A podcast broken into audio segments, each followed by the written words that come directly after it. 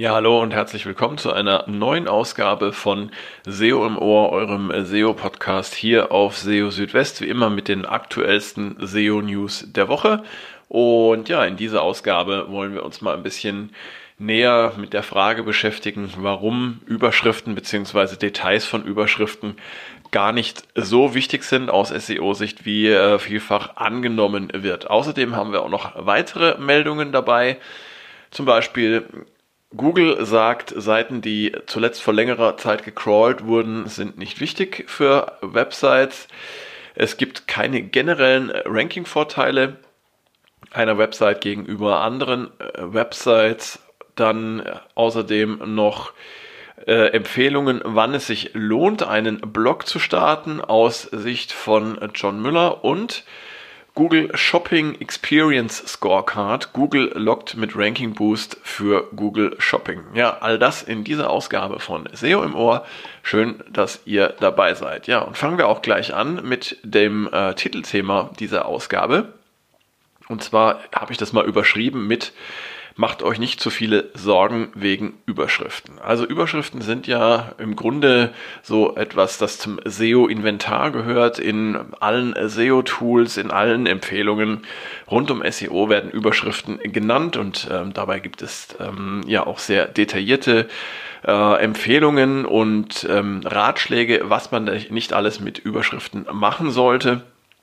Unter anderem heißt es immer wieder, man sollte nicht mehrere H1-Überschriften auf einer Seite haben. Dann äh, soll die Hierarchie der Überschriften passen, also immer eine H1 über eine H2, äh, über eine H3 und so weiter. Und, äh, bloß keine Vertauschung dieser Reihenfolgen und vieles mehr.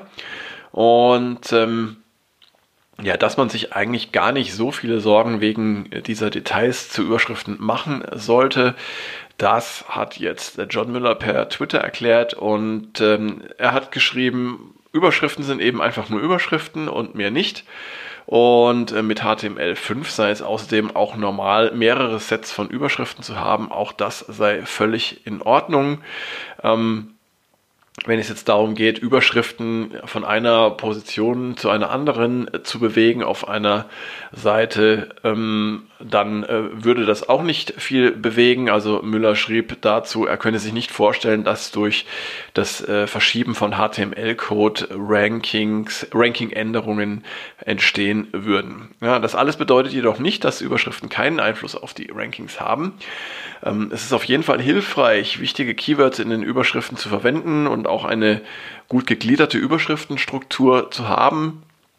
Das hilft vor allem den Besucherinnen und Besuchern auf euren Seiten und es äh, hilft Google auch so ein bisschen äh, die inhaltliche Struktur eurer Seiten zu erkennen. Aber wenn es eben um solche Details geht, wie die, die ich jetzt gerade genannt habe, dann äh, muss man so ein bisschen äh, die Kirche im Dorf lassen und ähm, ja, braucht dann eben nicht äh, äh, zu viel umzuschieben oder umzustellen. Das bringt dann weitaus weniger als der Aufwand, den man, den man da hineinsteckt.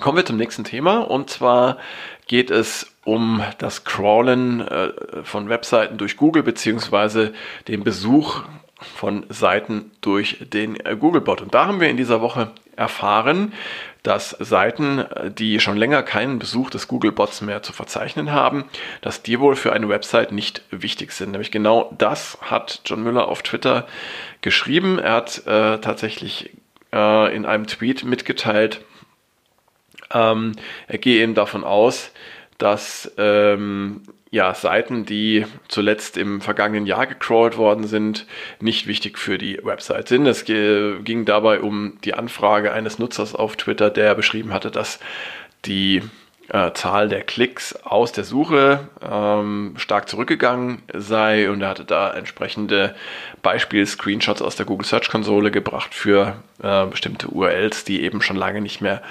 gecrawlt wurden und ja, daraus lässt sich eben entnehmen, dass URLs, die schon lange keinen Besuch vom Googlebot mehr hatten, dass die eben anscheinend zumindest für Google oder eben auch insgesamt für eine Website nicht wichtig sind. Ihr könnt das auch ganz einfach mal selber ähm, ausprobieren oder anschauen indem ihr zum Beispiel das URL Inspection Tool in der Google Search Console verwendet und dann einfach mal diese URL prüft, ähm, die ihr euch anschauen wollt, um zu gucken, wann war denn der Google Bot das letzte Mal auf dieser ähm, Seite drauf. Und je nachdem, wann das dann war, könnt ihr da entsprechend äh, Rückschlüsse darauf ziehen, ähm, ja, wie wichtig Google ähm, diese Seite ist. Denn ganz klar, wichtige Seiten werden natürlich von Google öfter besucht als unwichtige Seiten. Google möchte darauf achten, dass der Index möglichst aktuell ist und äh, hier wird natürlich vor allem für solche Seiten häufiger aktualisiert, die eben auch für die Suche eine wichtigere Rolle spielen. Das heißt, umso öfter der Googlebot da vorbeischaut, ja, desto wichtiger ist eine solche Seite in den Augen von äh, Google und ähm, ja, ist eigentlich ein ganz nettes Hilfsmittel, sich das einmal anzuschauen. Nächstes Thema, es gibt keine generellen Ranking-Vorteile einer Website gegenüber einer anderen Website. Auch das haben wir in dieser Woche gelernt. Ähm, manchmal kann beim Blick auf die Suchergebnisse von Google der Eindruck entstehen, dass äh, bestimmte Websites stets auf den vorderen Rankings zu finden sind. Dazu gehören zum Beispiel äh, Wikipedia, Amazon und so weiter. Allerdings ist es eben nicht so, dass eine Website in den Rankings immer den Vorzug vor anderen äh, Websites erhält. Ähm, dazu hat John Müller auf Twitter geschrieben, es komme darauf an, wonach man suche und welche Ergebnisse Google für relevant halte. Es gebe keine Spezialrankings für bestimmte Websites und deshalb sei es auch nicht so, dass Website A immer vor Website B ranke. Das kann so verstanden werden, dass die Relevanz von Websites für bestimmte Keywords die Stärke einer Website bzw. einer Domain ausstechen kann. So ist es also durchaus möglich, dass auch kleinere Websites in den Suchergebnissen vor großen Websites wie zum Beispiel Wikipedia rangieren können, wenn Google sie für besonders relevant hält. Ja, wann lohnt es sich eigentlich, einen neuen Blog oder eine neue Website ins Leben zu rufen? Ja, genau zu dieser Frage hat sich jetzt auch John Müller geäußert, diesmal aber nicht auf Twitter, sondern auf Reddit. Ähm, ja, heutzutage stellt man sich ja schon die Frage, lohnt es sich überhaupt noch einen neuen Blog zu starten? Denn inzwischen gibt es ja zu fast jedem Thema mehrere, manchmal sogar sehr viele Websites und Blogs. Auf der anderen Seite ist ein Blog aber auch eine Chance, Aufmerksamkeit zu erlangen und bietet verschiedene weitere Vorteile. So kann man sich selbst intensiv mit einem Thema beschäftigen und durch den Aufbau eines Blogs auch sein eigenes Wissen vertiefen und erweitern. Ähm, John Müller hat jetzt eben diesem, dieser Fragestellung eigene Gedanken gewidmet, die er auf Reddit geteilt hat. Und äh, seiner Auffassung nach kann äh, das Erstellen eines eigenen Blogs unter diesen Bedingungen voraus äh, also sinnvoll sein. Ähm, es sollte kein SEO-Blog sein, wobei sich dieser Rat tatsächlich konkret auf äh, den Fall der anfragenden Person äh, bezogen hat, die auf Reddit da gepostet hatte. Das heißt also nicht, dass man jetzt generell ähm, keinen SEO-Blog mehr äh, beginnen sollte. Das äh, ist damit also nicht gemeint dann äh, sollte man ein Thema wählen, mit dem man sich gut auskennt, ganz klar. Ähm, nur dann hat man auch die Möglichkeit, ähm, Informationen zu posten, die einen Mehrwert für andere bringen, die sich eben nicht so gut auskennen. Ähm, man sollte ebenfalls ein Thema auswählen, über das zu schreiben glücklich macht, auch wenn die Seiten nicht von den Suchmaschinen indexiert werden. Das bedeutet, ähm, anders formuliert, Ziel äh, oder primäres Ziel eines Blogs sollte eben nicht sein, in den Suchergebnissen von Google möglichst prominent zu erscheinen, sondern ähm, einfach mal der Blog an sich äh, sollte äh, Mittel und Zweck und Ziel sein dann sollte man äh, über Dinge schreiben, die man äh, nicht mit einem kommerziellen Interesse verbindet. Finde ich auch interessant, diese Aussage. Bedeutet das dann tatsächlich, dass man zum Beispiel keine ja, äh, Affiliate-Websites oder Blogs mehr erstellen sollte, keine äh, Testberichte etc. Ähm, also sollte man nur noch über nicht kommerzielle Dinge schreiben. Ja, und schließlich auch noch Wahl eines Themas, für das es nicht bereits eine Übersättigung an Websites gibt. Ich denke, das ist ganz klar.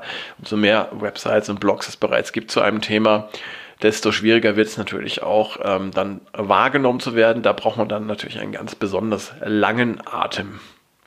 Tja, die Beachtung all dieser Kriterien würde zum Beispiel bedeuten, dass Unternehmen, die noch keinen Blog betreiben und die sich in einem umkämpften Umfeld bewegen, keinen neuen Blog errichten sollten. Allerdings darf man die Worte Müllers in diesem Fall eben nicht verallgemeinern. Sie sind vor allem auf die Situation der Person bezogen, die auf Reddit die Frage gestellt hat. Ähm, dennoch können die Kriterien zumindest Denkanstöße für all diejenigen liefern, die sich in einer ähnlichen Situation befinden und die mit dem Gedanken spielen, einen Blog ins Leben zu rufen. Die meisten heute erfolgreichen Blogs haben äh, eben klein angefangen und sich erst mit der Zeit etabliert. Um das zu schaffen, braucht man eine gute Portion an Durchhaltevermögen. Äh, und wer bereit ist, Zeit, Leidenschaft und Geduld zu investieren, kann auch heute noch mit einem neuen Blog erfolgreich sein.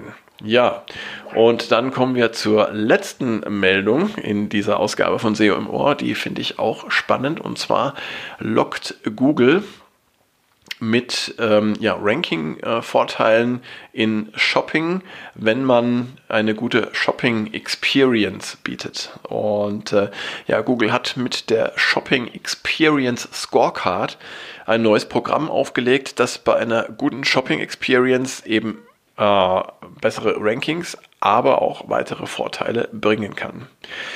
Diese besseren Rankings in Google Shopping sowie ein Abzeichen sowie weitere Vorzüge können all diejenigen Händlerinnen und Händler bekommen, die eine gute Shopping Experience bieten. Und gemessen wird das Ganze anhand der Shopping Experience Scorecard.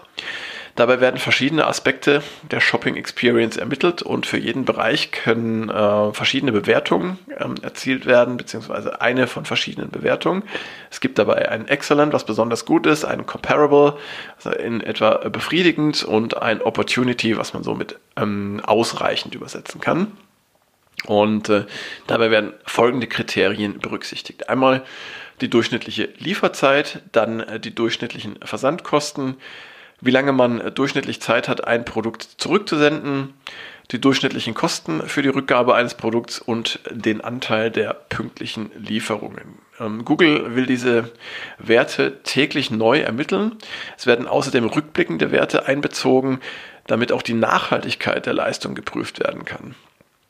Um Vorzüge wie ein Abzeichen zu erhalten, müssen für alle Kriterien gute Werte im Vergleich zu den Wettbewerbern erzielt werden. Ja, und zur Abfrage der eigenen Leistungen muss man sich im Google Merchant Center anmelden und dann in der Navigation den Punkt Growth wählen. Dort gibt es den Punkt Shopping Experience Scorecard. Derzeit versendet Google E-Mails an Händlerinnen und Händler, die im Merchant Center angemeldet sind äh, und informiert über diese neuen Möglichkeiten. Und ja, mit der Shopping Experience Scorecard trägt Google Verbesserungen an und dürfte damit für zusätzliche Bemühungen für ein besseres Shopping-Erlebnis durch die Händler sorgen. Und wie es aussieht, bietet Google die Shopping Experience Scorecard auch in der deutschsprachigen Suche an. Zumindest ist die zugehörige Hilfeseite bereits auf Deutsch verfügbar. Ja, und damit sind wir auch schon wieder am Ende von SEO im Ohr.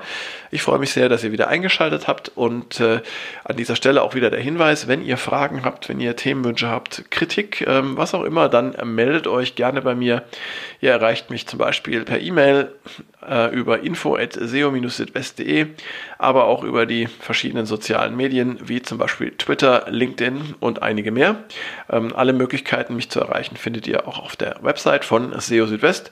Und äh, ja, damit möchte ich mich von euch an dieser Stelle erstmal verabschieden.